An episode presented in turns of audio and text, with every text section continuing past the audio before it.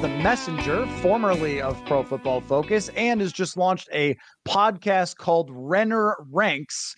Mike Renner. It's not as catchy as the old podcast names with uh, Austin Gayle, Mike, but uh, you have now entered my sphere of the iTunes ranks. So we got, you know, the Sumer Sports Show, the PFF NFL Show. Uh, I'm always listening to Zach Lowe, and now you have slid in there into my running rotation as well. What is going on, man? Congratulations on all the career moves.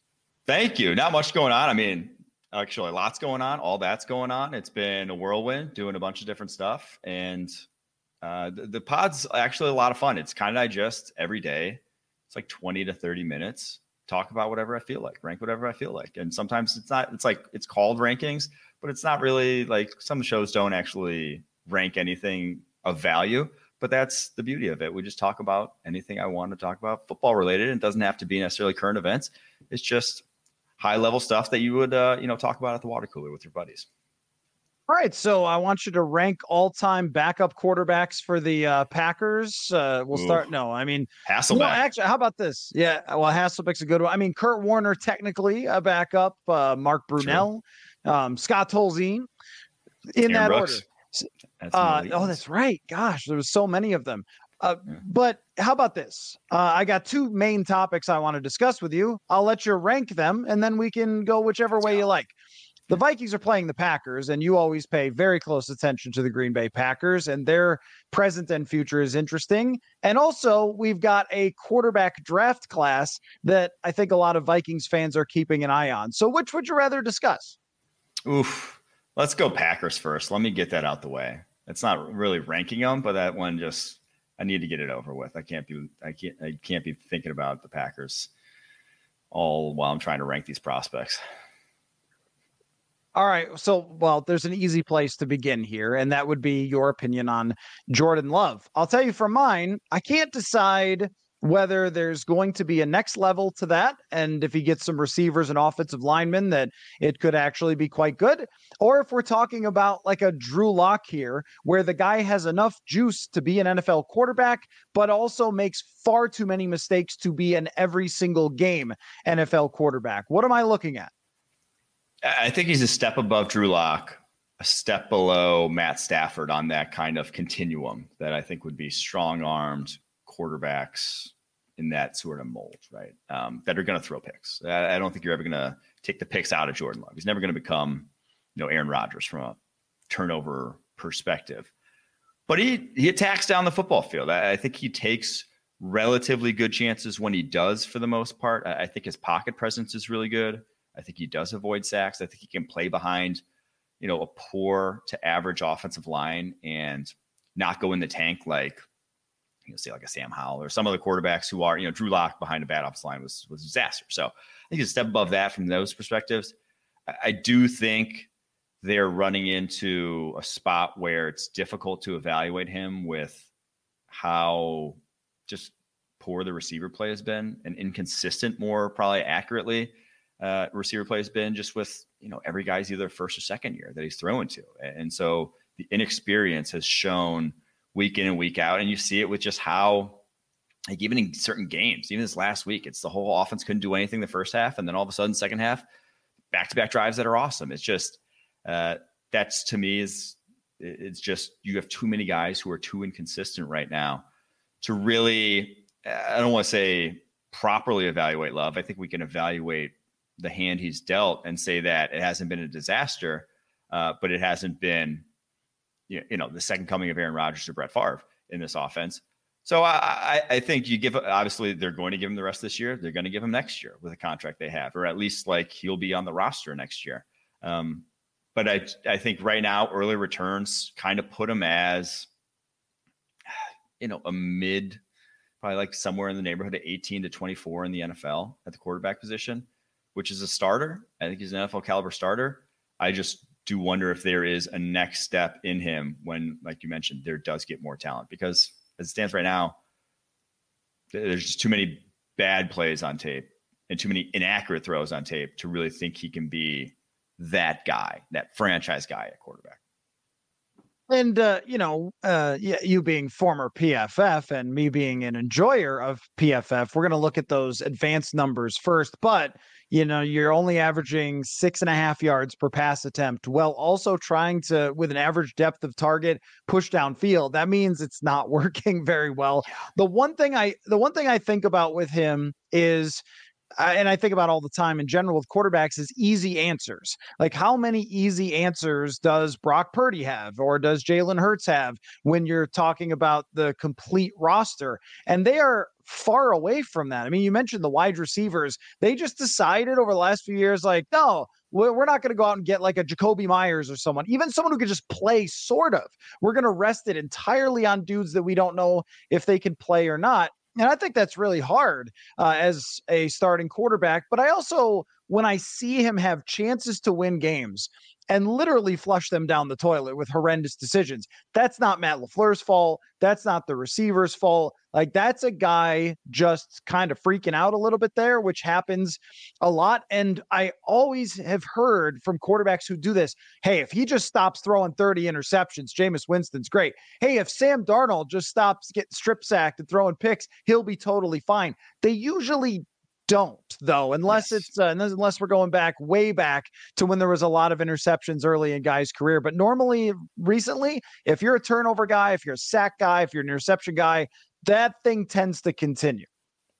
No i 100% agree with that. And truthfully though i'm not sure it's i'm not sure it's necessarily ugly decisions though that he's been making that have been these turnovers. Now some of them he's just missed guys like right behind the line of scrimmage right over the middle of the field. Those have probably been his ugliest but it's more just like he floats balls down the football field and he'll lose like the the last the game ending picks were just like way underthrown footballs. Those were balls that should have been 10 yards farther on both of them. And I think that's the more worrisome thing is that his distance control down the football field has been so spotty. Um, for a guy with an arm that should be able to, you know, stronger arm, don't have to put as much juice on it. Like you should be more accurate down the football field. That's why those things kind of, that's why NFL covets a guys with stronger arms. But I do also think like the problem that they've had is that there's there's not even like one veteran in this receiving corps to be like, hey, don't make these mistakes. Like when you're going through practice, telling guys that it's not just the wide receivers coach there telling guys, like you need someone in there to give you some tips, some tricks, how to do these things at the NFL level. There's zero. There's not a guy past year two in this receiving corps. And so there's no one. They're literally all trying to figure it out, all trying to just like keep their heads above water. And so whatever, whoever, you know, thought that was a good strategy to not bring in a single veteran uh, is just I think they were sadly mistaken. I can't say that we should declare it to be he's not good or it's over and and we always like to do that. I mean that's the, maybe one of the fun parts is we go yeah. I'm planting my flag with this guy and sometimes you're a genius and sometimes you're a dope. Uh, but with him uh, like it's harder because he was sitting on the bench for so long and you feel like it should have looked better from mm-hmm. like that development. But then I also remember that the Green Bay Packers once upon a time drafted Brian Brohm in the second round because they weren't entirely sure that Aaron Rodgers is the guy. And you go, I don't know. So what what should they do here? I mean, because I think they have to give it time, but they also have to like start going on the future if he's not going to be that person. You're you're very much in like Daniel Jones land of last year where they're going each week, is he the guy? Is he not the guy? And then if you sign that contract because he has a few good games, you can end up having it blow up in your face. I think it very much depends on where they end up, right? So if you go, if they get, if they end up like a top six, top seven pick, it would mean he's not played well, right? Like you don't end up with that with a roster that it, you know it's not good by any means, especially on the offense side of the ball, but the defense is good enough that even with you know Joe Barry as DC, they're still good enough that they should not end up with the top six pick if your quarterback's going to be your guy, right? It's just so if they end up with that, you make a play, you have enough, you got the trade capital this year from that you got from the Jets, the second rounder. You make a play to try to get up to the spot because I think Drake Maye, Caleb Williams will be worth it. Now, might have to trade with the Bears, and so if that's the case, they're not going to get one of those guys, but hopefully the Cardinals lose some more games here. They can trade with the Cardinals. That would that would be your ideal scenario um, if everything does go wrong. But I think more likely than not, they're going to end up in like the 10 to 13 to 14 range. And at that point, you're not getting a play to make up all the way to the top two. the quarterbacks after those top two I like, but I don't know if I like them so much that you're going to bat for them with Jordan Love still under contract for next year. I think it's guaranteed or semi guaranteed that they're not cutting them with like a $20 million cap hit or something like that. So, it's a good enough draft class that I think there will be like close to blue chip caliber players out into the 10 to 12 range. It's just, it's a very good, very top heavy, not top heavy, but just like there's a lot of top end talent in this draft class. So at that point, I think they almost have to just keep going business as usual, thinking Jordan loves the guy until proven otherwise, because Sally they're in a spot where it's just difficult to evaluate him properly right now. And uh, you're almost too good of a roster with with more cap space coming after this Aaron Rodgers thing, where this was always going to be a bad year when you trade away and take all that cap hit this year. So I don't know. We'll see. Uh, it's it's still you know what we got ten games left to evaluate them. We shall see. I think about all the quarterbacks that we've thought we've known exactly what we were looking at, and then it turned out that we were wrong. And my mm-hmm. example of this used to kind of be Ryan Tannehill, but he's gotten old and can't play anymore. But Ryan Tannehill in 2016, 18 could not have looked worse. I mean, it just looked like a complete yeah. joke. And then he goes to Tennessee. He's not even the starter and turns out to lead them to winning the entire conference. And maybe they're an interception or two away or something from going deep into the playoffs that year. So it's it's such a tricky thing for I think for an organization. And I wouldn't be shocked if the Packers did the the middle round hedge where it was like, well, we're going to draft a guy in the third and see if that guy can push him or something. And then, you know, you kind of get caught in that never, never land. Um, the rest of the Packers roster is interesting, though, to me, because they have enough talent on defense where it should be better. This is year 18 of us saying that in a row. And, uh, you know, Aaron Jones is getting older. AJ Dillon's just not any good. I'm not sure he ever was, but he's definitely not now. The offensive line isn't what it once was. Like this roster seems to kind of be pretty brittle in comparison to what it was just a couple years ago when Rodgers is winning MVP, but they also had a lot more pieces they seem to be to me the ultimate franchise that could end up getting stuck in the middle, which is very odd to say about a Green Bay Packers team that's never been that. It is true though. I mean, because of what you mentioned there, they're so they're about to be so young on offense. Yeah, I mean, they are so young on offense, but they're there's no like getting older. like they're all going to be on their rookie contracts for like the next two or three years. They're wide receivers, a lot of their starting offensive linemen right now. There's no like veterans coming in, I would not imagine on the defense side of the ball, they're just like top heavy. They have a lot of guys that are about to get are getting paid, about to get paid. A lot of young guys they've drafted that are still big TBDs. So there's a good chance that they do end up just going in that seven to nine win range for the foreseeable future because if they're not willing to, you know, if, if they do end up like re-signing Rashan Gary, if they do kind of like try to just keep this intact, you're just not close enough, right? You're just not talented enough right now to to do that. What about on the on the Vikings side of this? Um, Jordan Addison, obviously a, a, home run of a pick for Kwesi Adofo-Mensah, which he needed after the 2022 draft. That's not decided yet. Andrew Booth Jr. has started to play. Uh, Akayleb Evans is starting. Uh, the right guard, Ed Ingram, has shown improvement over the last year, as offensive linemen often take time to do, or at least over the last, I'd say, three, four weeks specifically, he's been a little better. Um, but uh, you know, everything for Kwesi Adofo-Mensah and his success or failure is going to come down to the next decision at quarterback. But now there's like this lingering, like hovering. Wait, is Kirk going to end up coming back here? Because they're going to make the argument. Oh, we got Jefferson, we got Addison. We can't have a rookie in here. We got to have a veteran. And then we just go round and round forever. Like, what do you make of where the Vikings stand uh, with Kwesi Adofo-Mensah?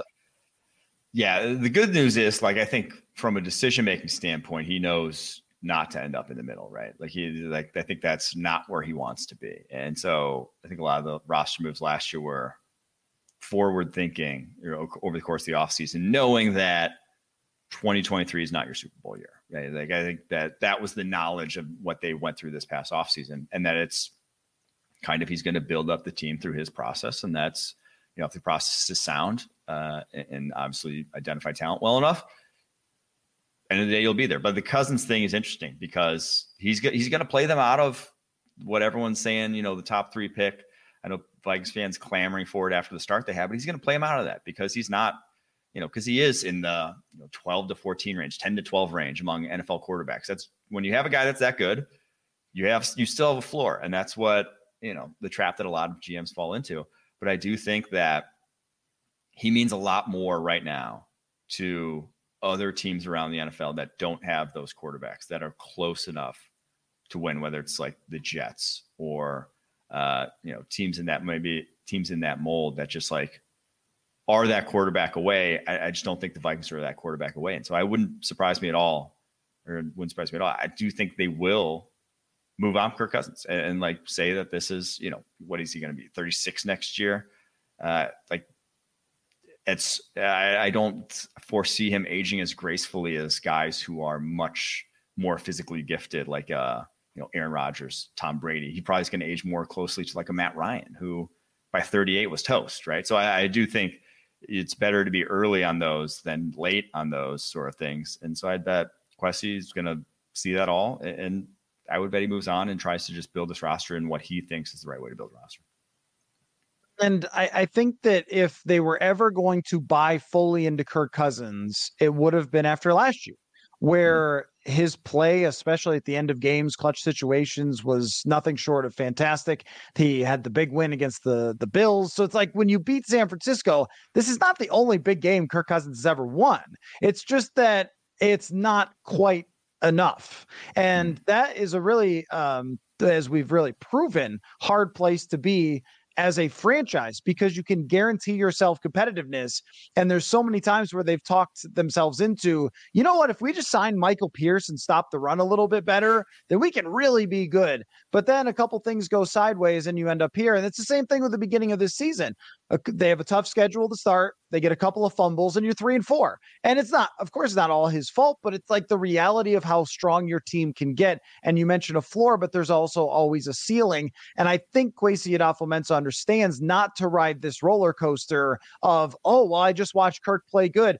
Last week he put up 19 points or whatever against the Bears. So, you know, that that whole thing. Here's something that keeps coming up though. How strong is this quarterback class supposed to be? Because some people were saying, like, oh, there's going to be like nine first round draft picks. It's going to be history, baby. Then we get halfway through the season, they go, oh, well, you know, maybe, maybe less than that. Uh, where, where does this class stand? So I never saw nine first rounders. I, and I truthfully going in this year, I saw that two. was an exaggeration. Was, that was an exaggeration. Yeah, I know. But like I, I, thought, I actually think the class has like gotten better over the course of the season, impressed me more as season gone on. Because I thought there were two guys, which Drake Maye North Carolina, Caleb Williams, USC. I think they're top of the draft guys. One, two. I'd be surprised if they don't go one, two at this point. Uh, whatever order is going to be decided about who has those picks, but those guys would go one, two. And then after that, I didn't necessarily see a guy that was slam dunk first rounder. I think there are a few guys now. Um, I'll say JJ McCarthy from Michigan, Michael Penix Jr. from Washington, Bo Nix from Oregon, uh, Sanders from Colorado, even though I think he's going to come back. I, I, doubt he goes out this year. I think Deion even says he's coming back. But those four, having watched them, would not surprise me whatsoever if they end up as first rounders. And, and I think very possible. All very physically gifted, all, all playing some lights out football right now. Like there's, so there are options. Now, I still don't go to bat if any of those guys. So if there were, if Caleb Maye, Drake Williams didn't exist, I'd probably be saying there's not a number one pick at quarterback in this draft class. But that doesn't mean that there's not guys worth taking a chance on.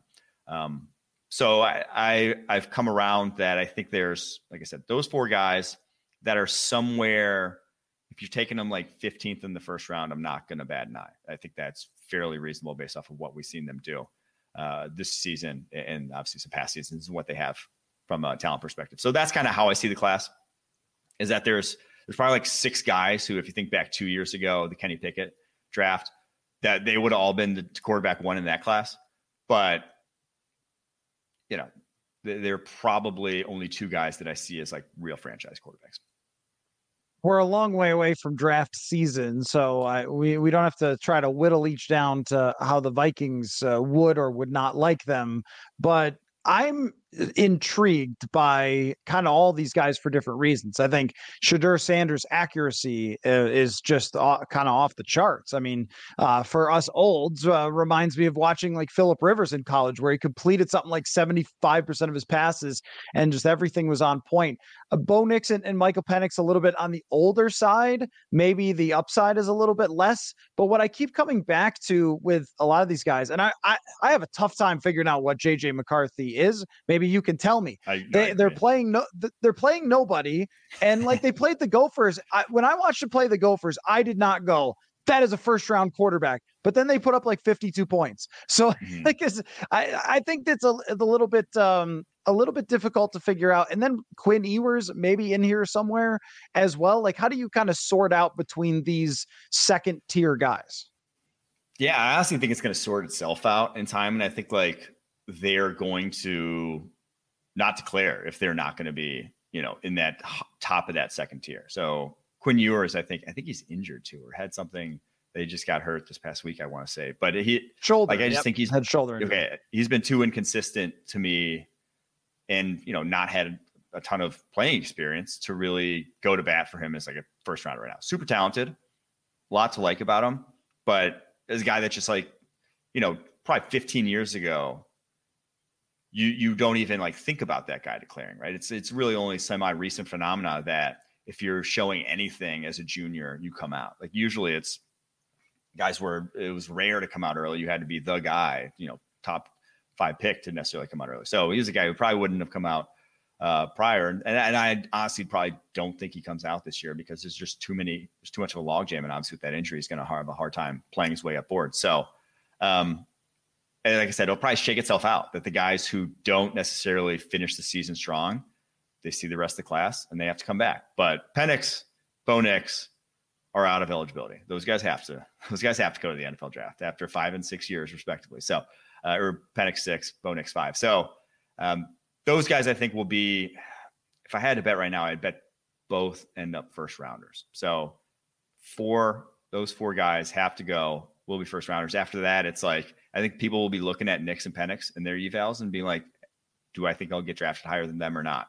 and that'll kind of declare whether McCarthy, who you mentioned, just like how do you evaluate a guy who's doing nothing and knows what every defense is calling apparently every single time he's playing them, right? So um, it's just it's it's going to be difficult uh, for those guys this season to really say I'm going to be a top ten pick with all the other quarterbacks that just are in this class.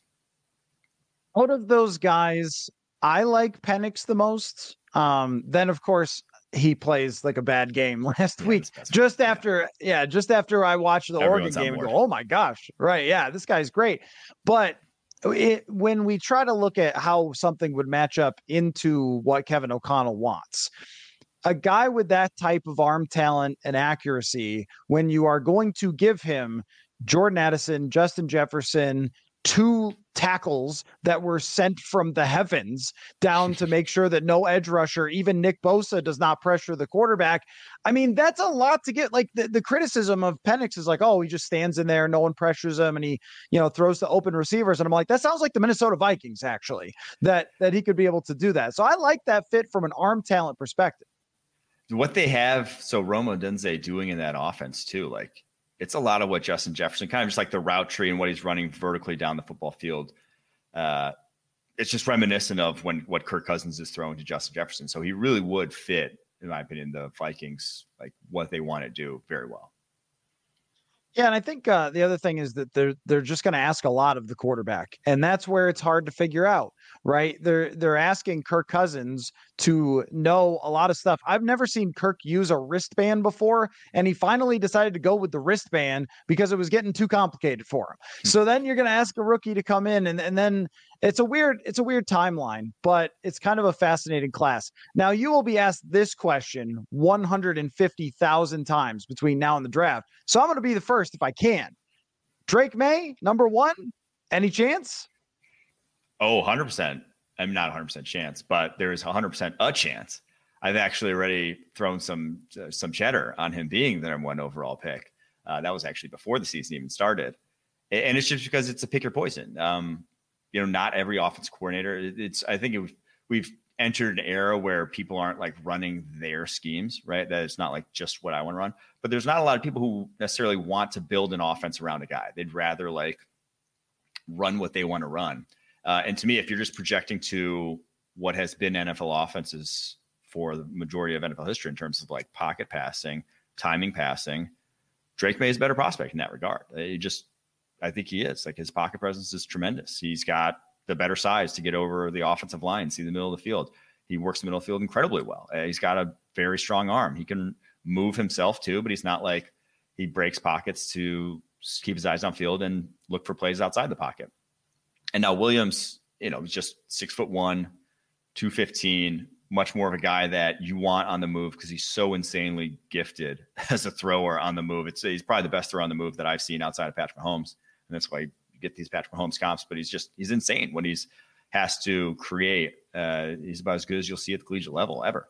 Um, but there's some aspects of Lincoln Riley's offense that put the game on easy mode for him. There's some he's been playing behind an, offensive line that really didn't allow people to touch him until the past two weeks. And then when people are touching him the past two weeks, he looks about as worse as we've seen from him since his freshman year. So there are things that NFL evaluators may not like or may not like necessarily want to have to fit in their offense that Caleb Williams does that Drake Maye maybe doesn't have that worry. So again, it depends on who has number one overall pick, but I think there's definitely a chance been watching way more than usual when it comes to these quarterbacks because the Vikings started with the record that they started, yeah. and so I started. Uh, you know, I put my go- my draft goggles on. Like, all right, I'm going to watch some of these quarterbacks. And I was wondering if it was because I I don't pay much attention, and I and I love people writing about the draft this time of year, but I'm just so focused on you know Viking stuff that I don't read a lot. And I was thinking to myself, like, am I silly for liking Drake Maye better right now? Because the, the some of the Caleb Williams stuff is I love dudes who run around and everything else. But if you're trying to go, is that a Mahomes? It's like, ah, we try, you know, it's almost like somebody who loves to shoot mid-range fadeaways and being like, is that a Kobe? Like, yeah, probably not. It's more like an Andrew Wiggins. I mean, there's a is that a Steph Curry? This guy shoots from half court. Like, probably not. There's only a couple of those guys in history. And I think it's the same way. And when I saw your buddy Austin Gayle put out that stat about how horrendous he's graded under pressure, I was like, that's what it is. He seems to make it worse, not better. And there's way more mistakes than what Patrick Mahomes had. I've tended to like what Drake Maye looks like as an NFL quarterback more. Yeah. The, so the comp that I have been working with for Caleb Williams is he's like Jalen Hurts if you gave Jalen Hurts like an arm, like, like a better arm. Like Jalen Hurts, pretty average arm, but like that's that's how they're built, built similarly. That's how they play the position, you know. Um, and Hurts has had the benefit of playing behind the league's best offensive line his entire career.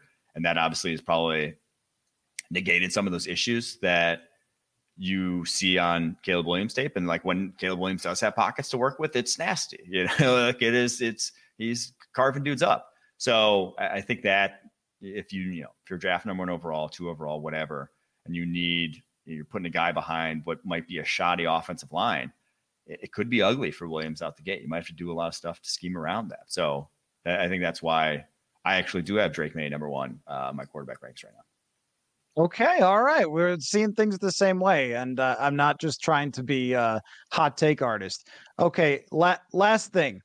Uh, this last quarterback class, I have been captivated by CJ Stroud playing football because I still don't think his team's all that good, and yet he's looked fantastic. But everything's not an even playing field. If everybody got the same football team and the same system and the same receivers, then we would really know who was better and the same schedule. But all these things are different. How do you look at what the future is for CJ Stroud? Unfortunately, Anthony Richardson injured and uh, Bryce Young. Yeah, I think Stroud's uh, no question going to be franchise quarterback. Now, all you're like kind of debating. Uh, there's like levels to obviously franchise quarterbacks, like where will he end up in those levels? But I think the things that you need to do, which is you know operate with anticipation at the NFL level, it's like a prerequisite unless you have god tier arm strength. He's doing better than any Rick quarterback in the NFL, or better, better than any Rick quarterback since like uh, Burrow, Burrow and Herbert too. Like it's just he's tremendous in that regard. He's you know probably been calmer under pressure than I would have thought, given how he showed and how he fared under pressure at Ohio State. And it was always just like, it wasn't that he was terrible in that regard. It was just more we didn't know. He had such a good, you know, he's behind Paris Johnson and Dawand Jones, probably the two best rookie offense tackles in the NFL right now. He was playing behind last year. So you just didn't know. Like he just had such massive pockets to work with. How's he going to fare when he's behind a backup offensive line at the next level? Well, it hasn't matter because he's so quick with the football. So I think the speed with which he's processing, the anticipation, the, honestly, one of the worst parts about his game so far has been his accuracy. He's missed more throws than I ever saw from Ohio State. So that's the one thing where it's like, oh, you know, that'll probably come around and get better. So I I really think Stroud's going to be very good. Also, got to give a shout out to Bobby Slowik, former PFFer, who's dialing it up for him, giving him some of these. You know, the offense looks good down there as a whole, just not just him. So um, the other two, though, Richardson like a lot of people are high on him. He still misses a ton of throws. He, he's going to create offense no matter who he's surrounded by. Like because he's so physically gifted, that's why you take the chance on those guys, Just because they have such uh, innate ability to just create yardage out of nothing, and that's it's that's great. And that was always going to be there, though. Uh, the thing is, like, can you operate accurately? That's still a big TBD. And so you know, still gonna need to see some development. Sucks that like he's hurting his throwing shoulder to be like that. That's the injury. The guy who needs to work on accuracy is hurting the one thing that he needed to work on. So that's probably you you may not see like a much different guy next year. Then sadly because of that. So that sucks. But uh, I still like think that in time he doesn't need to be that accurate to still lead a high end offense. So big fan of his, big fan of Stroud's. Young, I don't think he's been as bad as maybe like the stats suggest or like how people have talked about him. I still think there's been a lot to like. I will say the size he's gone down goes down very easy in the pocket. That's you know maybe not too surprising. He's the smallest quarterback uh, in modern NFL history. That part's maybe a little worrisome. Already missed a game uh, this season with injury. That that's never going to necessarily change. He's always going to be that guy but I do think you see the creation ability, you see the quickness with which he can get to a second read and still work on time. You see him able to navigate and still escape pressure when it's not like a free runner and a guy who can track him down. So a lot to like still. They just when you have no wide receivers that can get down the football field, that's what any offense is going to look like. Is what the Panthers are kind of look like. Is that just just everything's tight. Everything's tight window throw because no one's afraid of getting beat deep by this Panthers receiving corps. And a truly horrendous offensive line. I mean, like in a complete abomination of an offensive line, which is what everyone wants for uh, the shortest quarterback in the league, right? Is to mm-hmm. have the pressure in his face almost immediately. And uh, you know, but with with Bryce Young, uh, the one thing that I would say I think is going for him is that he's resilient. Like I did, I saw him make huge mistakes, but I did not see him give up. That was the one mm. thing that early on with Justin Fields, I was very worried about is Justin Fields would get down in a game and they just lose by 40. And it happened earlier to, uh, you know, against Kansas City. Like you don't even keep fighting. And I, I, feel like there's a fight in Bryce Young. They got down to the Lions and he like led a touchdown drive. And even though it didn't really matter, he was like commanding the offense, get going, getting play- people in place, making some throws. Like, okay, you can work with that if a guy has some resilience, some toughness to his game and, and is accurate and build around that. If he's just going to, you know, flop uh, if it goes wrong then you can't so that's very interesting to to see and also hilarious about the nfc like you know the the nfc cannot find a young quarterback and then the yeah, two guys the that look better go Right, exactly. Uh, Mike, always a pleasure to have you on the show. And by the way, in my book, Football is a Numbers Game Pro Football Focus and How a Data Driven Approach Shook Up the Sport, I was able to, thanks to your help, tell your story of how you ended up at PFF, the journey you've taken, and now that has landed you at the Messenger and with uh, the Locked On Podcast Network. Uh, quite an honor. People should check that out and how you became uh, one of the most trusted draft analysts. And now it's no longer PFF Mike, it's at Mike Renner underscore, which is a little ugly, but you know, it is what it is. I know Mike too common a name, even though my last name's not super common. So there's like there's like seven other Mike Renners running around USA stealing all my good social media handles, unfortunately, because I was late to the game.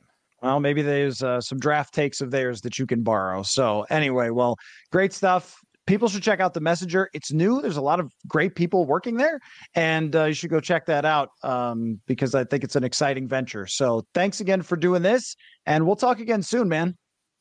For sure, Matthew. Thanks for having me, brother. Guys, I know that you might act tough and pretend that you don't care about how the skin on your face looks, but we all want to show up to football parties and holiday get togethers looking good. That's where Caldera Lab comes in. Over 100,000 men trust Caldera Lab because of the way it, they give you an easy skincare routine that turns into clear skin. And hey, it makes for a great gift as well. You're going to want to try the regimen, which has three simple parts. One of them is called called the Clean Slate. It is a face wash that leaves you feeling refreshed. Also, the base layer moisturizes and hydrates, and the good helps your skin look tighter and smoother, and dare I even say, younger, which a lot of us could use.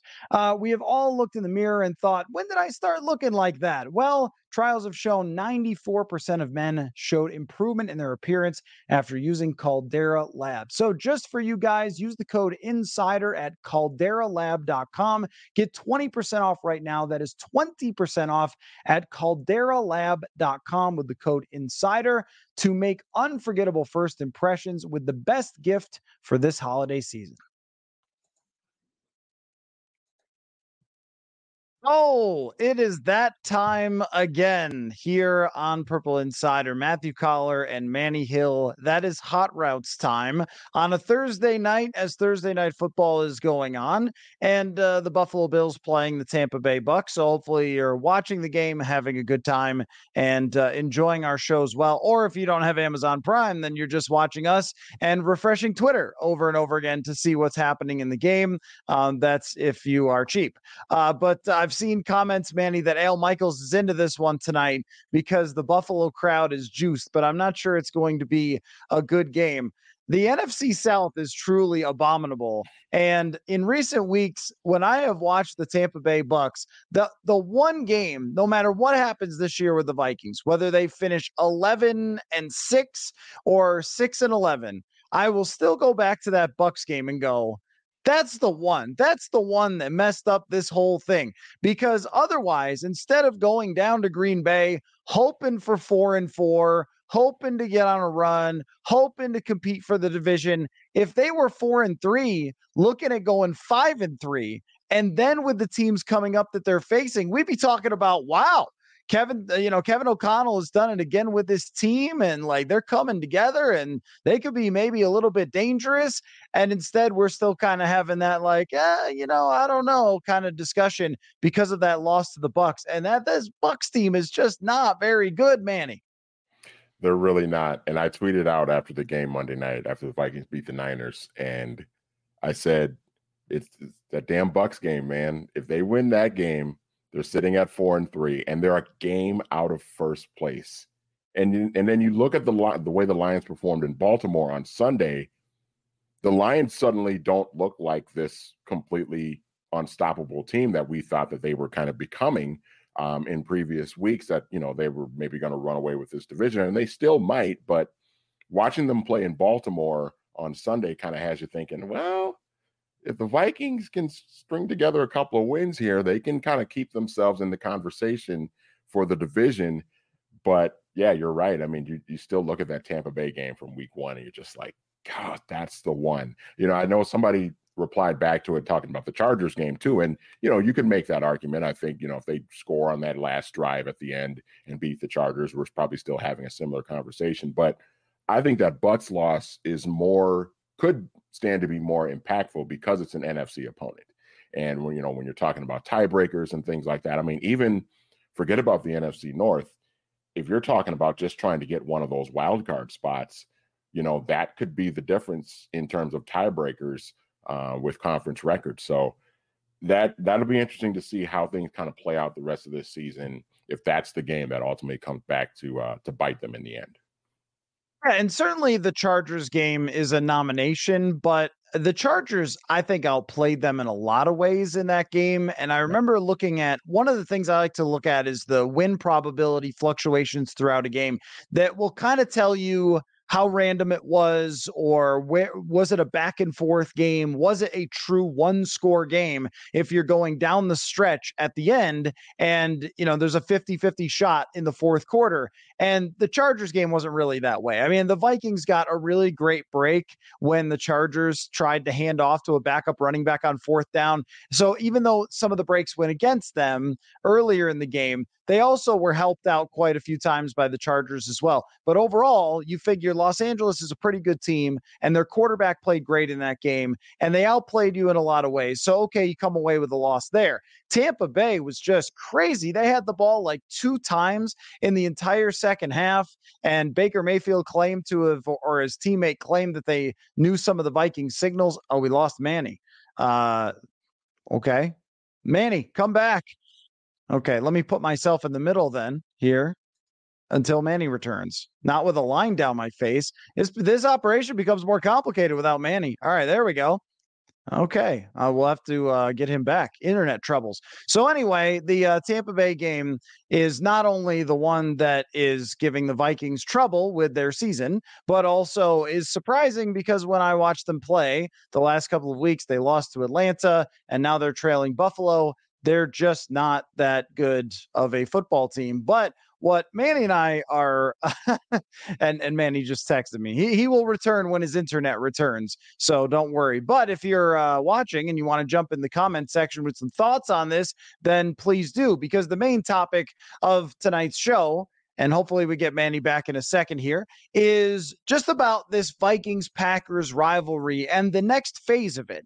Because most of my entire life, even though I didn't grow up in Minnesota and only moved here in 2016, most of my life, though, was watching Packers and Vikings games that were on at 325 all the time because they're showing off, you know, eh, Brett Favre, and nobody liked Brett Favre more than those Fox afternoon games. And there were so many gems and classics along the way. And we'll talk about them throughout the show.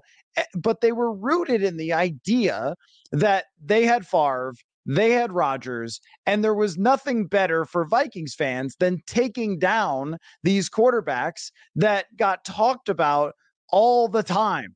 John Madden obsessing over Brett Favre, you know, and eh, when the Vikings would beat them, there was just so much extra energy to that win because you knew who you were going up against. It meant so much more to beat those guys. I mean, think about even the opener last year setting the tone for the entire season of beating Aaron Rodgers. Hey, there's Manny. Let's get Manny back in. Here we go. There we go. Uh, now I got to fix a bunch of stuff, Manny. It really throws the operation off. There we go. Let's put a little box around us. Uh, yeah, you were so upset about the loss to the Bucks by the Vikings that you just completely quit the stream. But I've moved on in topics, Manny, and I'm talking about now this Vikings Packers rivalry.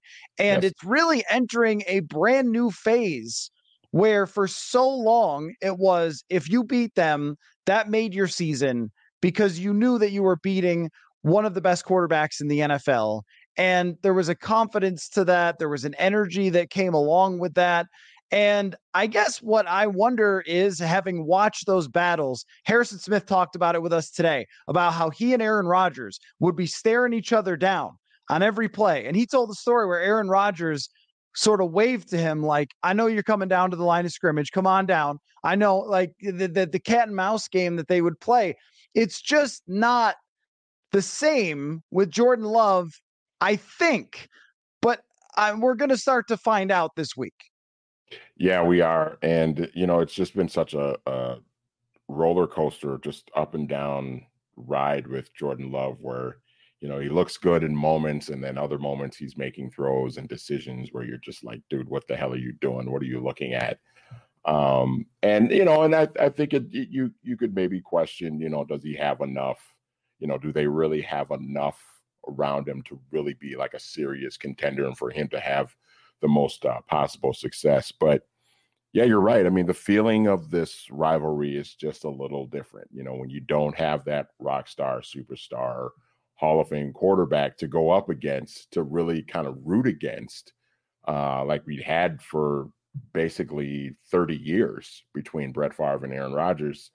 Um, it's it just it takes a little bit of air out of the out of the sails of this rivalry. It's just not quite as as heated. And I think you kind of talked about this last year. I remember about just like if it's not Aaron Rodgers, it's just not going to feel the same because so much of it is going in and beating Aaron Rodgers. And I remember, um, you know, a few times when the Vikings would go up against the Packers and Aaron Rodgers wouldn't play because he got injured or got injured in the game.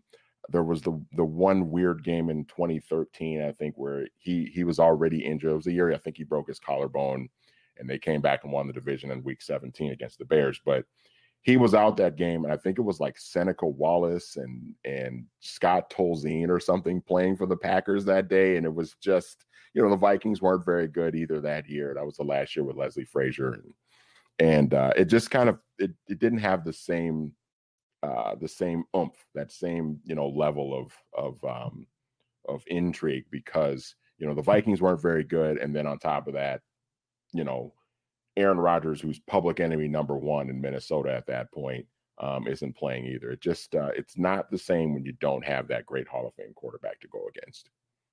I will throw out a trivia question to you. You may already have seen the answer on Twitter or know this in your big Manny brain anyway. Uh, but for the comment section, then I'll give the answer in, in a second.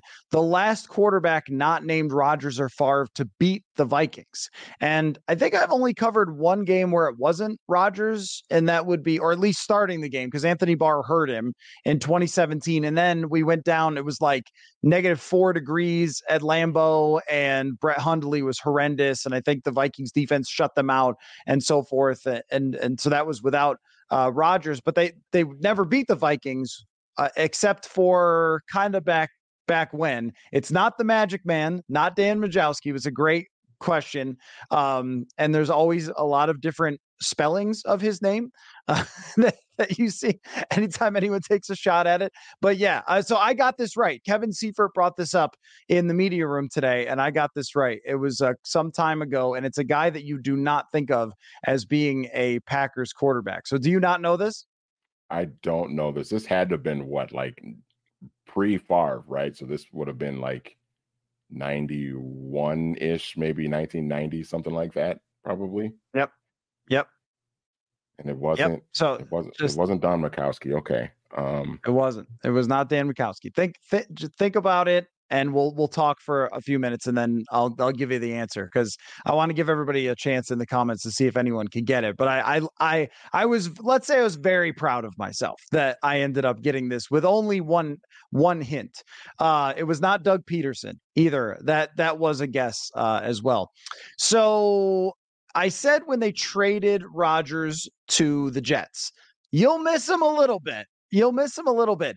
And I, I think most people would disagree for this week uh, if you want the Vikings to get back in it. I, I kind of don't really believe people all the time when they say that they want them to tank and lose every game. But then I don't know. I see a lot of people celebrating when you uh, win against San Francisco. If you're given the choice, and I know the long term implications, but you'd rather go and you'd rather beat the Green Bay Packers, I'm sure, for 95% of the fan base and not talk about tanking and not talk about trading people and everything else.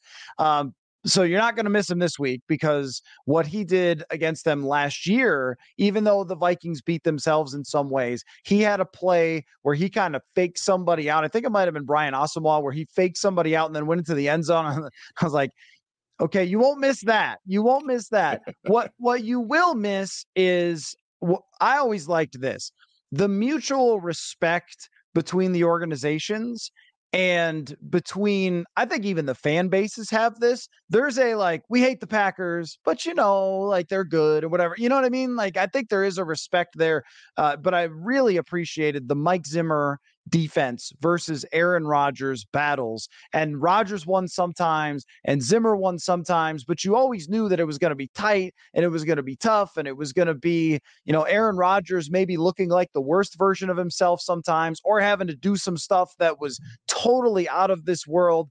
That I eh, going down to cover it I will miss now that it's it's Kevin O'Connell, it's Jordan Love, it's Matt LaFleur. The two franchises are wearing the same clothes, but not that sort of energy that when you build up to it, you go, these two guys are going to throw blows at each other. Mike Zimmer's defense and Aaron Rodgers on, on offense. Yeah, absolutely. And we always would hear about every time that that week leading up to a Packer Viking game, and you know whether it was you or, or somebody you or Courtney or somebody else in that media room talking to Mike Zimmer, and you would ask him about just going up against Aaron Rodgers, and he always just talked about how it was such a such a challenge to put together a game plan for that week to shut down Aaron Rodgers, and it's you know as we've seen for for you know a decade and a half with Aaron Rodgers, it's it, you you don't just shut him down. I mean, we've just very rarely have seen Aaron Rodgers just be absolutely terrible. Um, we have seen it a couple of times, and even in you know even during the Mike Zimmer era, there were a couple of times where you know Zimmer's defense was able to kind of get the best of him. Uh, didn't happen a lot, but it happened a few times. It happened enough times to remember. Um, and yeah, I mean, it, it was just amazing. And that is that part of it is the stuff that you miss. You do miss kind of the the chess matches between you know the great Hall of Fame quarterback and the defensive minded uh, head coach that's going up against him. Um, and and uh, you know who knows what's going to happen with Jordan Love going forward if he's going to end up you know developing into this uh, stud player. But it's just um, it's not the same as what we've seen, and certainly in the last ten years I wonder how many times they've played since Favre became a Green Bay Packer and the two teams had records this bad this far into the season. Normally, at least the Packers, but it wasn't always them, that at least one of the teams the game would be very meaningful for. And you're talking about a team chasing the division, chasing, eh, uh, chasing potentially going deep in the playoffs and so forth. And it had that meaning too. And now this is two teams trying to save themselves from drowning. And that's just not what we expect from the Vikings. Even when Kirk had to miss that one game and Sean Mannion had to start, there was still playoffs on the line. And we're, we're going to get to, you've got a list of your five favorite. I've covered them all since I moved here. So I made my list entirely based on just games that I've covered uh, between the, the Packers and the Vikings. It, this is just an unusual situation. And uh, another thing I want to talk about after I give you the trivia question uh, answer is just whether we think it will be good because these teams are not great and they have weaknesses, but the calamity element of both teams could result in maybe more madness than what we would expect before, where we would expect really good football. I mean, think of some of the matchups, even that we've seen the last few years Everson Griffen versus David Bakhtiari, Xavier Rhodes versus Davante Adams. I mean, these individual matchups, Harrison Smith, I think, playing games with the quarterback, Eric Kendricks the same way. And this year, eh, you know, the, the individual matchups don't have that same energy, especially since Justin Jefferson is not playing. Lynn Dickey is a good uh, guess. It is actually Mike Tomczak. Really? Yes. Okay. Yes, Mike Tomczak. And the hint, the only hint that Kevin Seifert gave was, or the only, he gave two hints. One, it's not somebody you typically think of as a Packer. And two, it was somebody who was more known for playing for another team in the Central. And I said Mike Tomczak. So nailed it. Very proud of myself uh, for getting that one. Do you think it will be a good game, or is it going to be another version of what we saw in Chicago? And I'm going to drive back from Lambeau regretting the fact that I drove all the way to Lambeau. I I kind of have a sneaky feeling that it is going to be a pretty good, pretty competitive game. Um, I think because because like you said, these teams are kind of in similar spots where they're both just kind of scratching and clawing to to kind of stay in the in the thick of things as far as trying to get a playoff spot. Um, and I think the atmosphere will be solid. You know, and the Vikings are feeling pretty good about themselves coming off a, a really, um, really impressive win against a great team um, that I think you know a lot of people thought were really kind of kind of run the Vikings out of U.S. Bank Stadium with you know with the kind of season that the Niners had had. So uh, the Vikings are feeling pretty good about themselves. You know, the Packers maybe not so much right now, but you know, I think the Packers being home, um, it's certainly a game that I think the players will get up for, and I think they'll, you know, I think you combine those things, and I think it'll end up being a pretty, um, a pretty solid, fun game. I think so, but I just have trouble trusting this Vikings team to deliver on what we think they should, right? And yeah. the Packers, I don't really know either because the Packers have played exciting games. They've played them against Atlanta and Denver, and you know, and but the Vikings played tight games with Carolina and Chicago. I mean, there's only one game that separates these two teams, and they can't really look at the the Packers and say, "Oh, we're way better than you" because they have one good win on the season. The Packers played better against the Bears, and we could go round and round of you lost to this team, so we're better. You played this way against that team. It's never been a great way to evaluate. But what both teams have is enough talent to make it interesting and on the defensive side, especially for the Packers, although they are really banged up looking at their uh, injury report, but they have enough talent on that side. If Jaire Alexander plays, he's got a back issue. He did not practice uh, today, but Rashan Gary's a great pass rusher. I'm sure they're going to try to move him around to get him maybe away from Christian Darrisaw, who's just ruining everyone's life uh, over there because he's so good. Pass rushers just are completely taken out on his side. Uh, but they've got defensive players who can cause problems for the Vikings.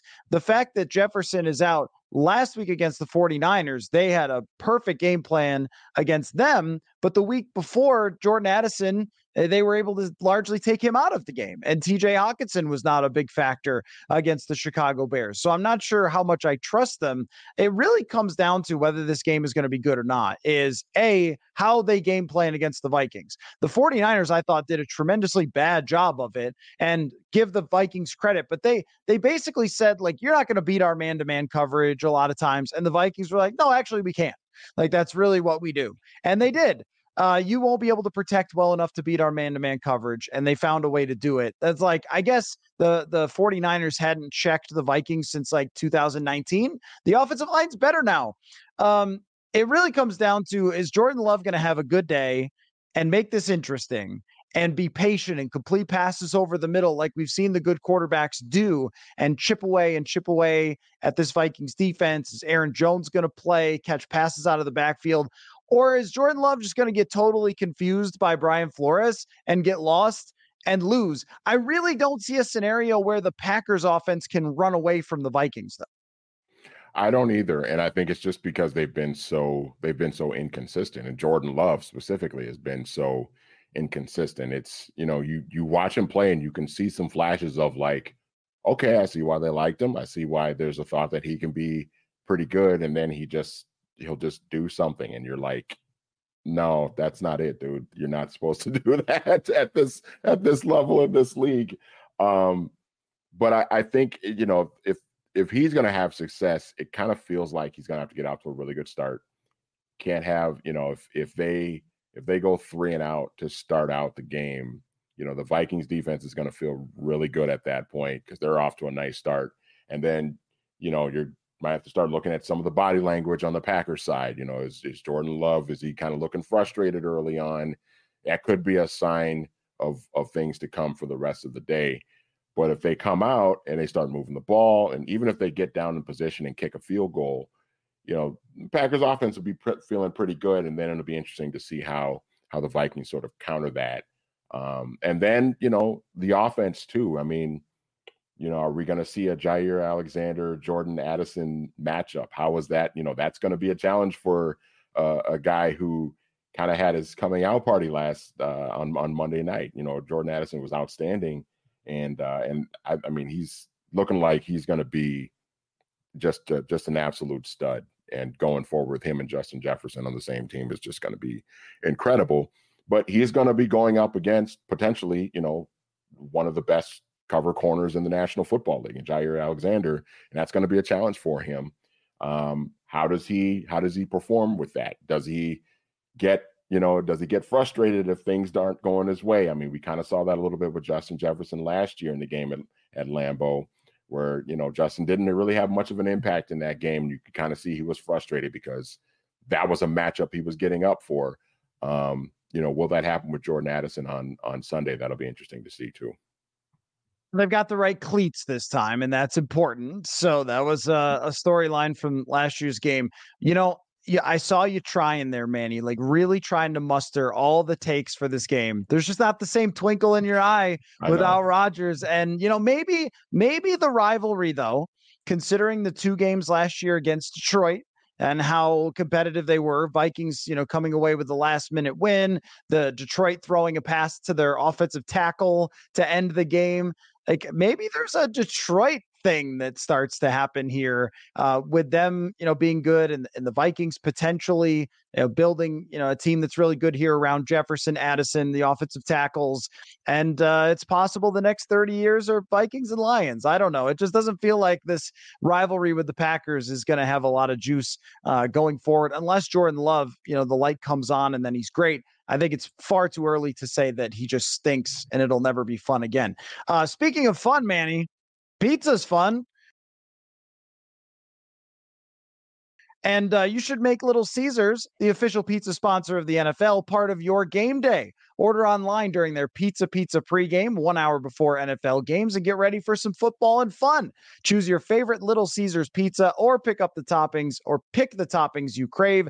Either way, you win. And speaking of winning, everyone scores with convenient delivery on their in store pizza portal pickup. So grab some friends, enjoy a few slices during the tastiest hour before kickoff pizza, pizza. And I want to remind you guys that uh, Purple Insider's going to Vegas, baby, in December. That's right. We are going to Vegas for football. And if you would like to escape the Minnesota December weather like me, come join me at Circa in Las Vegas, where I will be hanging out and doing the podcast for a couple days leading up to the game. You will be able to find me at uh, outside there at Stadium Swim, watching games on their gigantic television, spending times relaxing in their heated pools, which is very nice. Uh, it's uh, one of the coolest places I have ever been to watch sports. Then on Friday night before the game, there's going to be a special party just for Minnesota fans that includes drink specials and a two ticket giveaway to the game. So come meet me there. Talk football at the amazing overhang bar inside Circa. You have to RSVP though. So go to circalasvegas.com, go to sportsbook, click where it says huddle up at overhang. So circalasvegas.com, sportsbook, and huddle up at overhang. And then uh, you can make a whole weekend of it at Circa. So book your spot today, and I will see you there. All right. Manny, you got a list. You were assigned homework to make a list. Top five Vikings and Packers games of your lifetime. We can go back to like, you know, Bart Starr or whatever. Uh sorry if you're if you're old and you want to bring up those games, go ahead. But uh, we've got a pretty big sample size of Favre Rodgers versus the Vikings, and you have made a list of five. I have made a list of five games that I've covered since moving here. So let's go with your top five favorite Vikings Packers games of your lifetime.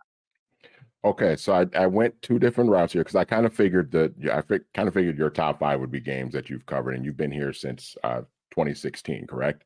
So I didn't pick mm-hmm. any games. I didn't pick any games from the time that you've been here because I figured I'd let you have have your shine on that.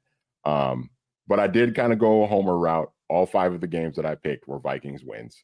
So of course I had to. Although there have been some great games in my lifetime that the Packers ultimately won that I think just look you can look back on as as just great football games. Um, so I'll count down from five to one. Uh, number five, uh, for me was uh, 2015, week 17. Uh, the Vikings and Packers are playing at Lambeau. Um, both teams are 10 and 5. Basically, the winner of this game wins the NFC North and hosts a playoff game next week. Uh, the Packers go in, or the Vikings go in, um, and really, for the most part, Mike Zimmer's defense does a really nice job on Aaron Rodgers, and the Vikings end up winning that game 20 to 13. It was kind of a weird game the ending of the game, Aaron Rodgers still has like a Hail Mary shot uh, to try and tie, try and tie the game in the closing seconds. Um, there was a weird moment where Teddy Bridgewater threw an interception left-handed. He was getting sacked and he kind of just like tried to improvise and he threw the ball with his left hand and ended up getting picked off, I think by Desmond Bishop, if I remember. Uh, so that was just kind of a weird week 17, everything on the line type of game. Both teams were going to the playoffs um, regardless of the result. But you know, Vikings were trying to win the division, and and they did. Um, so that one, 20 to 13, was the final in that one. Uh, number four was another Week 17 game in 2012. The Vikings win on a Blair Walsh uh, field goal at the end to uh, clinch a playoff spot, 37 34. That game is significant, though, because uh, one, because it was kind of a back and forth battle, but that was also the game that Adrian Peterson uh, rushed, you know, got to the 2,000 yard mark for that season and ended up, I think he was nine yards short of breaking Eric Dickerson's single season record, almost 2,100 yards for the season. And uh, it was a really, really entertaining game. Christian Ponder actually played pretty well, probably the best game of his career. Uh, actually, you know, came through with some plays and some nice throws, and uh, the Vikings were able to win the game at the buzzer to go to the playoffs. The following week, they went into Lambeau and got beat anyway. The Joe game that Joe Webb started. The rest is history there. Uh, number three, uh, 2009. I think it was week seven. Uh, I could be wrong on that, um, but it was Brett Favre's return to Lambeau Field. Um, just so much going going into that game. He had already played the Packers earlier in the season. They beat him on Monday night.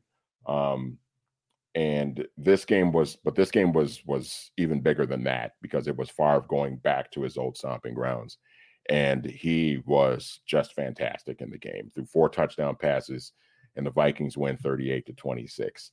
Number two, uh, 1998, I believe it was Week Five. Vikings 37, Packers 24. Randy Moss on Monday Night Football uh, as a rookie really just comes in and just annihilates the Packers. Um, he's just catching everything. Randall Cunningham's just throwing bombs to him, and uh, and the Vikings go in and, and really kind of destroy the Packers. And this was a Packers team that was that had just been to the Super Bowl two years in a row prior to this. So this was, you know, still Brett Favre is still in his prime, still one of the best quarterbacks in the league. Packers still one of the best teams in the league, and here comes this rookie freakish wide receiver out of Marshall University, and he just uh, he just destroys the Packers. Uh, number one is another Randy Moss game. Has to be the 2004 wild card game. Vikings going to Lambeau, beat the Packers 31 17. The Randy Moss Moon game. One of the things that I remember that was kind of underrated about that game was I think it was Pam Oliver uh, on the sidelines talking to Mike Tice right before kickoff.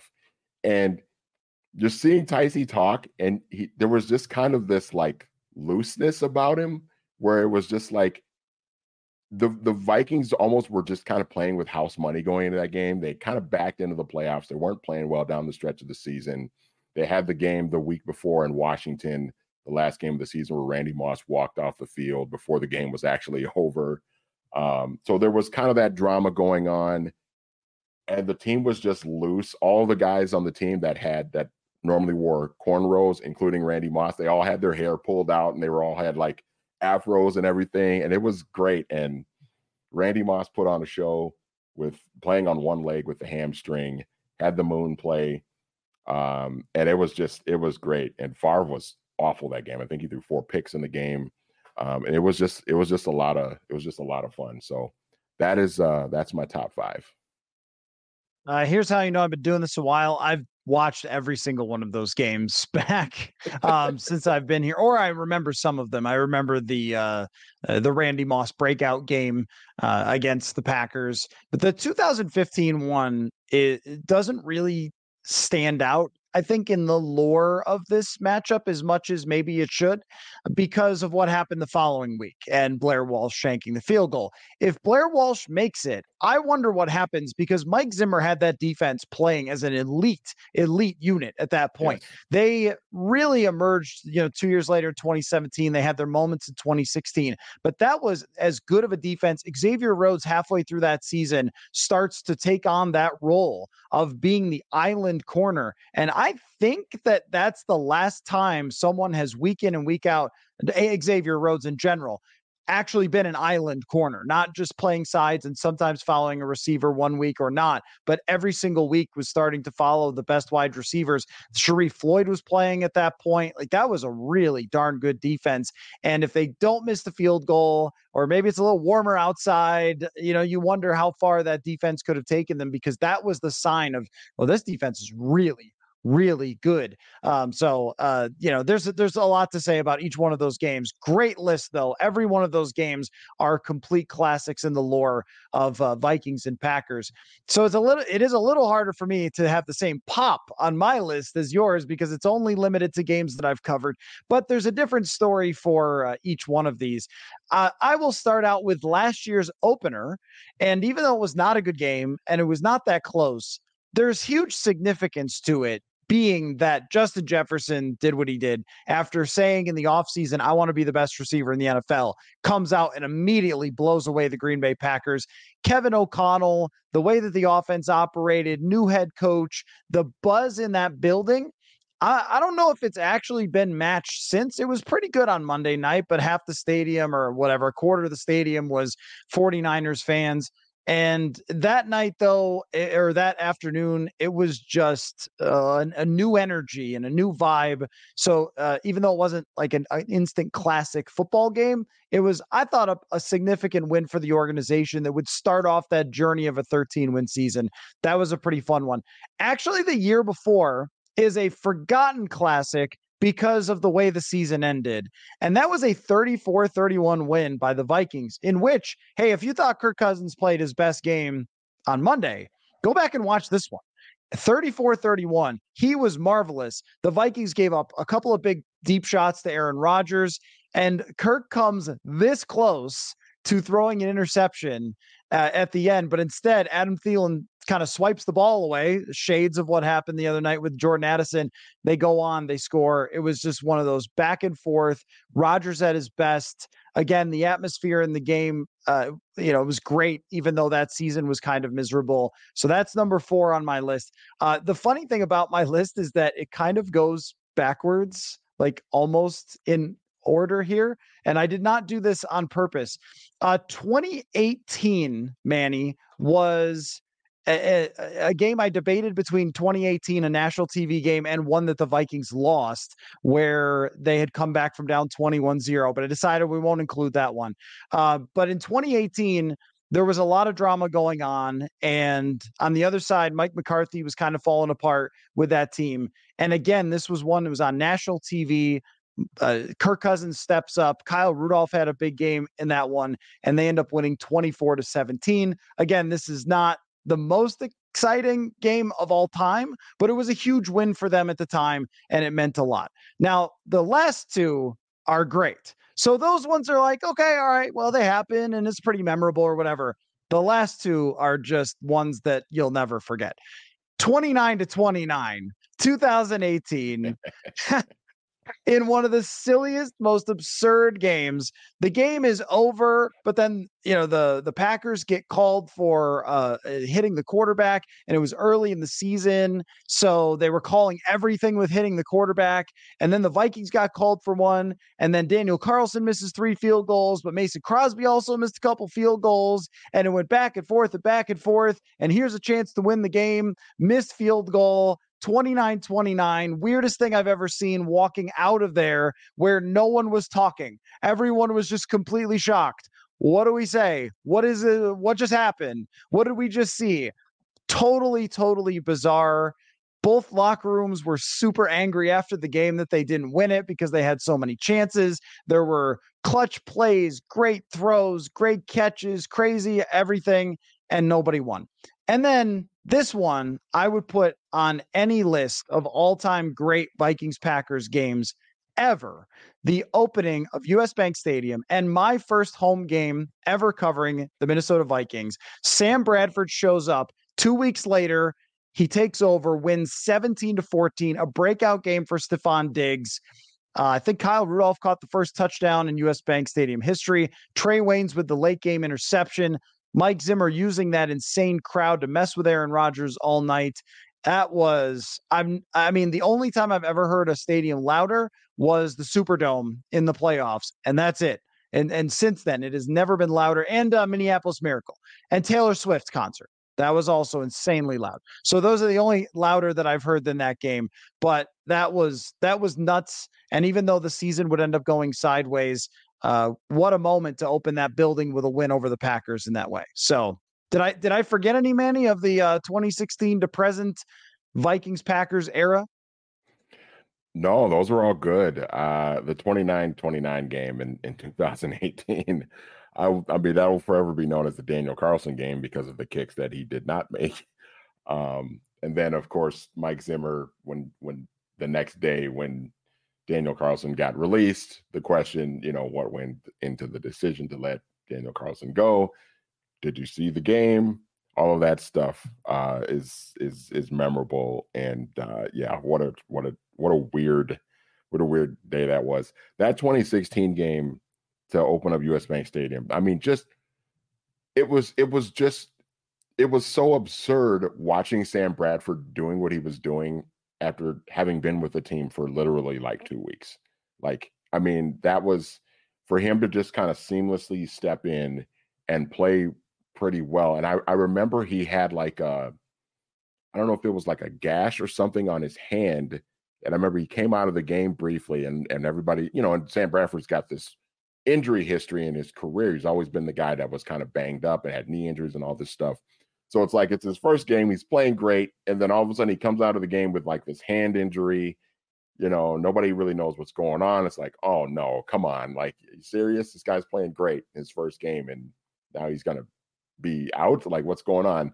And then he comes back in and everything is fine. And um, yeah, that was uh that was that was a that was a really, really fun night. I think just because it was so unexpected for Sam Bradford to just come in like that, sort of cold turkey and just um play the way that he did. It was a lot of fun. There's a yeah, there's a lot of memories I have from that game. Um, one is I remember Sam Bradford on a play action hit Stefon Diggs for like a 40 yard post route, and I was like, "This Stefon Diggs guy is unreal. Do you guys know how good this player is?" And uh, you know, after that, you know, he went on and on. Um, also, Adrian Peterson got hurt which would linger over the team really in the second half of the season. Is he coming back? Then he had a surgery that instead of getting him back as soon as he could, he did like a different surgery that kept him out longer, which caused some tension between him and the team because Zimmer wanted him back and they couldn't run the football. And instead, you know, and so forth. And there was just some frustration inside the locker room with Adrian Peterson specifically. They lost both of their tackles. I think Kalil got hurt that night, and maybe Andre Smith got hurt uh, the, the week before. So then that was a whole thing. And Jake Long showed up and TJ Clemmings and, and everything else. It all kind of started with that game. And before that, Mike Zimmer was trying to do a little like, are we really going to start Bradford? I don't know. And I remember Mike McCarthy being like, yeah, we know they're going to start Bradford. and, and Zimmer Zimmer was so mad that we reported about uh, Sam Bradford taking reps with the first team in practice because he didn't think that we should have put that out there. And uh, then Mike McCarthy was just like, "Yeah, we already knew, so it wasn't a big deal." But kind of kind of funny stuff. And that was like I was still my head spinning. Just got to Minnesota, just had moved, went to the state fair for the first time. Teddy gets hurt, they trade for Bradford, and then now they're open in the stadium with that win. So uh, really, really, really, really fun times for me. Easily the number one. A lot of them have been, been crazy, but they've had like really horrific losses. The interception by Kirk in the end zone to lose the game last year with kind of the uh, the seven stud no show you could call it. Um, the the mutiny in 2016 at the end of the season. The Kirk gets COVID game. I mean, there's so many where uh, even in 2019 where it looked like Zimmer might get fired after they lost so badly against uh, the Packers at home. That was the one where they didn't have any running backs, and I think Mike Boone had to start, and they just ran over them. So a lot of these games have gone along with kind of gut punch losses and maybe even more than they have huge momentum gaining wins since I've covered the team. So there you have it. Uh, you also wanted to talk about your sort of favorite crossover players because uh, what we do a lot of times when it's a random opponent is we go, hey, top five favorite players who played for the Chiefs. But you can't do top five favorite Packers on a show that covers the Vikings. People will be upset. We can't have people being upset. So, how about crossover players, your favorite crossover players who are Vikings and Packers? Well, I will go, uh, you know, in no particular order, um, but I'll start with Ryan Longwell as a as a kicker. And, and you know, Longwell was a really good kicker for a long time in Green Bay. as Vikings fans know. And then he comes over in uh, 2016 or uh, 2006, I believe, and uh, he was kind of one of the one of the big free agent signings that you know Brad Childress and that whole uh, front office uh, did. You know, they had made the made sort of the quasi trade for for uh, Steve Hutchinson and signed him to that poison pill contract and everything. But Ryan Longwell was another one of those kind of the big names, and oh, we start we stole their kicker, and that was kind of the big the big thing. But then Ryan Longwell ended up being a really good kicker for the Vikings too. For uh, you know, I think I think it was about six seasons until they went and got Blair Walsh. Um, so Ryan Longwell's obviously on the list. Um, obviously you could talk about you know the guy who wore number four and and you know that that fun season in 2009 and the way he played at at age 40 uh greg jennings was the one too that kind of uh sticks out to me just because when he uh when he retired he ended up like we found out he ended up like staying and living here in the in the suburbs in the area because like it was just kind of nice that you know one of a, a guy that kind of stung the Vikings for a long time as a member of the Packers, just like comes over and plays with plays with the Vikings for two years, and then like he, I think he went to like Miami or something like that for a season after that, and then like retired and it was like, oh, Greg Jennings still lives here. Okay, that's kind of cool. Um, so Greg Jennings is kind of one too that that stands out. Uh, Za'Darius Smith, I think, coming in last year and you know, I, I know he didn't, you know, he didn't finish the season quite as well, but I know he's kind of dealing with some injuries and everything. But the first half of the season last year, he was he was terrific. He was outstanding because he was healthy, and you saw him in games, and you were like, "Oh yeah, Za'Darius Smith is still really good." You know what I mean? Because there was kind of that thought, like, "Oh yeah, he might be kind of washed, not the same guy, dealing with injuries and everything." But the, for the first half of last year, he was he was fantastic. Uh, it was kind of too bad that he, you know, was dealing with some injuries and stuff late in the year, and he wasn't quite as effective. Um, so, uh, you might remember this guy from his time playing for the Buffalo Bills, but do you remember Bryce Paup? Bryce Paup is on my list. I absolutely yeah. do. Bryce Paup, Bryce Paup had a season with Buffalo where he got like 17 sacks and it made no sense. It was like, what in the world? and they got him from Green Bay. I was like, this is the greatest find of all time. And then he never really did anything again. And he ended up with the Vikings at the end of his career. Minnesota guy, right? I think as well. Or he went to is he Gopher? Or there's some Minnesota connection, I think, with Bryce Paup, isn't there? He wasn't a Gopher. I think. Uh was he from Minnesota? I don't know. I I I seem to remember some sort of Minnesota connection too, but um, I know he did not play for the Gophers. I know that. I'm looking um, it up. Um, I'm looking it up. Keep going with your list. Too. I'm gonna I'm gonna find what the connection is here. Did he work here? He's from Iowa. Right. Yeah. Let's see. Okay. Yes, he did. He did. He was uh, on the Gophers coaching staff in 2017. So there is a oh, okay. there is a connection. He's an Iowa guy and he and he worked on the coaching staff. So there's your there's your Bryce. Everyone was wondering what's the Bryce Paup connection to Minnesota other than the fact that he was a Viking. There it is. Now okay. you have your answer. Now you can sleep well. That's kind of random. That was 2017. That was the PJ Fleck's first year. That that's that's an interesting connection. Um, okay. And anyway, continue on with my list. Another guy that I came up with was uh, Roy Barker and the reason why is Roy Barker was a guy who played for the Vikings for a long time. Ended up, I think he finished either finished his career with the Packers or he like went to the Packers and then came back to the Vikings to finish his career. But you know, Roy Barker with the Vikings, he was just kind of like a guy, just kind of this, oh, okay, you know, defensive end, kind of a pass rusher. He'll get, you know, four or five sacks a season.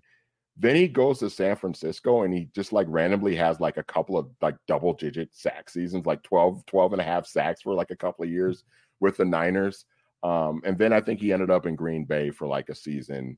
Um, but yeah, I, I always like as a kid, I remember Roy Barker just kind of being, you know, when I'm nine, ten years old and I don't know enough about football yet, and I'm just kind of watching all these Vikings players and they're just like everything to me. So like even though these guys are kind of like some of these guys are just kind of guys, they're just mediocre players, but they're just like, oh, Roy Barker's awesome, you know, that type of thing. Um, so he's on my list. And then another guy I had uh Jim McMahon, man. Like Jim McMahon you know, obviously everybody knows him as the Chicago Bears quarterback when they had that great team in 85 and won the Super Bowl with the great defense. Uh, but, you know, Jim McMahon came in with the Vikings in 93 and stepped in as a starting quarterback and got them to the playoffs. And the guy just played his tail off in that wild card game against the Giants and just got beat up and hit. And, uh, you know, he hung in there as best he could. Um, and then, you know, the Vikings end up losing that game. Then he goes on, I think he had maybe one stop after that and then went to Green Bay and he was on that Packers team that won Super Bowl 31. I think he was Brett Favre's backup when they beat the Patriots in the Superdome. Um, so Jim McMahon is is the guy too that just just like the coolest dude, right? Just had the had the shades and just like super super cool. Um, so yeah, there there's my list. Well, I can't really add to that list because I think those are all the best ones. Uh, Robert Ferguson, you could throw out there. If you wanted yep. to be funny, you might mention uh, Bashaud Breeland uh, played for the Packers and also was a Viking as well. Um, Todd Bouman, very briefly, a Green Bay Packer. I think uh, when Aaron Rodgers got hurt and he got signed there, there's some really kind of like random and funny ones. I, I think you hit probably the best. Keith Millard, very briefly, uh, a, a Packer, right? Is that right? After yep. the whole knee thing and everything else, and uh, of course, next year, Aaron Rodgers will be. Stop it, stop it, Manny. it had to be said. It had to be done. Um, well, and I did not realize. I did not realize that Jan Stenerud was also a uh, Green Bay Packer as well, one of the greatest kickers of all time. So there's there's some extra notes for you. when I when I was looking up this list of just because I just got a list and you know I knew a lot of guys already. You know Robert Ferguson, Koren Robinson is another one too. You could probably talk about Greg Jennings, obviously. Uh, but I I did not realize I knew he he had gotten drafted by the Vikings in in the uh, in the mid '80s and was with the Vikings for a couple of years. I had forgot that Steve Bono played for the Packers and he was he was Brett Favre's backup in 1997 when they went to the Super Bowl and lost to the Broncos. I had forgotten about that, and then I saw that on the list. I was like, "Oh yeah, Steve Bono. That's that's right." So yeah, there's another one. You ever notice, uh, Manny, recently that um, commercials are kind of targeted toward people our age, where you'll see like characters from the office in a commercial or you know like nostalgia stuff old songs things like that and you go hey wait a minute i think that they're targeting all their marketing to me now. Like instead of my parents and references from the 70s or what uh, now it's like us that's what this show has been over the last like 20 minutes. Like we are we, we are if you if you are older than like 34 or then this was perfect for you and probably a lot of fun. We target it exactly toward you. Uh let's uh, let's finish up with this but uh, I, I want to know if you think they're going to win and where it goes from here. But first, we got to talk about prize picks. If you were watching last night, uh, prize picks, uh, I made my selections. I went over with KJ Osborn uh, uh, with more yards for KJ Osborn and more yards for Kirk Cousins in this game uh, because I think that they're going to throw the ball a lot. And I also think they're going to try to cover the heck out of Jordan Addison. So there will be yardage out there for KJ Osborn and Kirk Cousins. And what I mean when I talk about this is with prize picks, you go to prizepicks.com and you just pick more or less with yardage or with touchdowns or even sometimes with field goals. And there's all sorts of sports as well. You got the NBA starting, the NHL, so you can do a lot. But with football specifically, we've been having a great time picking Kirk Cousins each week. Will he go more or less for his yardage total? So go to prizepicks.com slash purple. Use the code purple for a first deposit match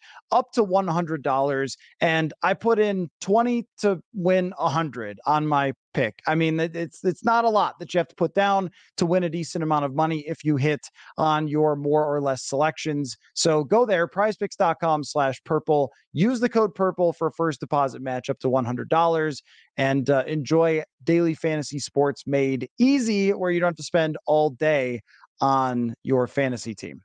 Uh, what do you think, man? You think they're going to win? I do think they're going to win. Um, I do think it's going to be competitive. I think it's going to be close. Um, it might even be ugly at times, uh, just because a lot of times you just don't really know what you're going to see out of either one of these teams. Uh, but I do think they're going to find a way to win. I think the Vikings are feeling really good about themselves. Um, they, they, you know, they played so well on Monday night. Um, Kirk Cousins played really well. The defense was terrific. Um, and I think they're just, I think they're a little more confident now, um, you know, going forward. Now, can they sustain it? That'll be kind of the question uh, going into this game. But I think they're feeling pretty good. I think they're going to carry some of that momentum from last week into this one, and they're going to find a way to win. Could be ugly at times just because it's it's a weird game against a team that's not very good. Um, but I, I I'll say the Vikings find a way to win this game 24 to 20. I'm trying to call my shot here and be very bold and say the Vikings win by two scores, which shouldn't be bold in the NFL because other teams do it all the time. I it's amazing to me how rarely the Vikings get to 30 points also. And I was watching, you know, Cleveland with a backup quarterback have more than 30 points and Indianapolis with a backup quarterback. And I'm going like, why is it that they can never put somebody away, run away, get 30 plus points and be dancing off the field at the end? I think that this is this week that Jordan Love has a couple real bad picks uh, or fumbles and Brian Flores plays games with his head the whole time and and they have a really good win and carry over what they did in San Francisco and then we start talking about do they buy as opposed to sell? Can they win the division? Can they track down Detroit? Can this be one of the outlier seasons where a team goes from 0 and 3 to the playoffs? If they do not do that if they come up short here then it's a then it's going to be a Denny Green moment we uh, you are what we thought you were, an inconsistent roller coaster team that can't put together multiple performances, and you're never going to get better than say eight and nine. So say goodbye to your pass rusher, and we'll see you next year. It's a I'm in a weird spot with this Manny because I will get emails all the time where people say, "I hope they I hope they lose this week." So they don't fool themselves into thinking they're a Super Bowl contender. And I feel you as as the the master commander of Tankland. I ride the tank and I drive it. And yet at the same time, when I get that email, I go, "Oh, it just doesn't it just doesn't feel right though." There's because if you're going to tank, then that means Flores didn't do his job, then that means Addison didn't play well or someone got hurt or some or something went horribly wrong. If you can't get back into the playoffs with this upcoming schedule, that means something went pretty wrong for you that may not be reflective well of the future. So I ended I end up kind of conflicted over that whole deal of like, yeah, you're probably going to have to draft, you know, high if you want a good quarterback because there's some good quarterbacks in this draft. And yet we got a whole season to play still. There's more games to play than have been played, even though it feels like we've been doing this forever this season, because every game is like five games worth of drama with this Vikings team. But I just can't. I probably I, I probably can't get to a point where I'm like, oh yeah, well they should start throwing away this season, or you should hope that they just completely fall apart and collapse. It's go to be competitive, push for the playoffs, do everything you can to win if you beat the Packers. If not, I can't I can't defend any of that. Then it's like you got to start thinking toward the future. Yeah, I agree. And and it's also kind of just eh, as a you know, with my mindset being kind of big picture, yeah, I mean, would it probably serve them better if, you know, long term big picture if they if they went like 5 and 12 and had a higher draft pick and got in a position to get get that young quarterback of the future and, and move on from Kirk Cousins. Yeah, but on, on the on the flip side, for as critical as I am of Kirk Cousins, I don't want to watch Nick Mullens play. All due respect to Nick Mullens, I don't want to watch him play quarterback for the last eight, nine games of the season. You know, so I I, I want to see Kirk Cousins stay healthy, finish out the season, and just kind of see, you know, because I also want to continue to see Jordan Addison develop and grow as a wide receiver because that would be very beneficial for them long term. And Jordan Addison will have more success if Kirk Cousins is his quarterback versus Nick Mullens. So, you know, and the same kind of goes for Justin Jefferson if he ends up coming back um, later in the season. So I want to see those guys perform really well and and and continue to develop um, as as we go along here. So yeah, I'm I'm really kind of conflicted on the entire thing too because I know them kind of going into tank mode would kind of serve them better long term, but I also don't really just as the, the fan in me doesn't want to really like see that happen because to your point, it means that, you know, certain guys within the organization that they just didn't do a good enough job. And that I don't, you know, I want Brian Flores to be successful as a defensive coordinator here because I want him to be able to stick around and uh, you know and and as kind of a fan of him i want to see him maybe get an opportunity to be a head coach again down the line. Well that will come if he continues to be a really good defensive coordinator here. So yeah it's it's a tricky situation to say the least. We can't control it. We can only watch and see what happens and then break it down next week. So you will be uh, back on your normal schedule um, since there's not Monday Night Football. So we'll talk again on Monday night, break it all down and what it means from there. And, uh, you know, uh, we'll see what happens. But uh, I'm not, I guess I got to know, I got to have more information. I'm not ready to say what I think they should do. I think there's a lot of arguments for if this, then that, kind of like a choose your own adventure. But um, we have to know the result of what happens next to know what their playoff odds really are. If they win this game, it might be like 60%. Uh, if they lose this game, it might be like 15%. I think there's that big of a difference for one game for what you could do for the rest of the year. So great stuff, Manny. A lot of fun as always. Um, the Bucks are still losing, but they they're like no, actually, they're getting killed now. So I was, they tied it up at 10, and I was ready to apologize. Like, oh, sorry, Bucks. I didn't mean it. What I said. No, I mean it. The Bucks are terrible, and the Vikings losing to them is a shame. Uh, they're down by 14. Anyway, I can't say more about the game or Jeff Bezos will sue me. So thanks everybody for uh, watching, and we will see you again very soon. Football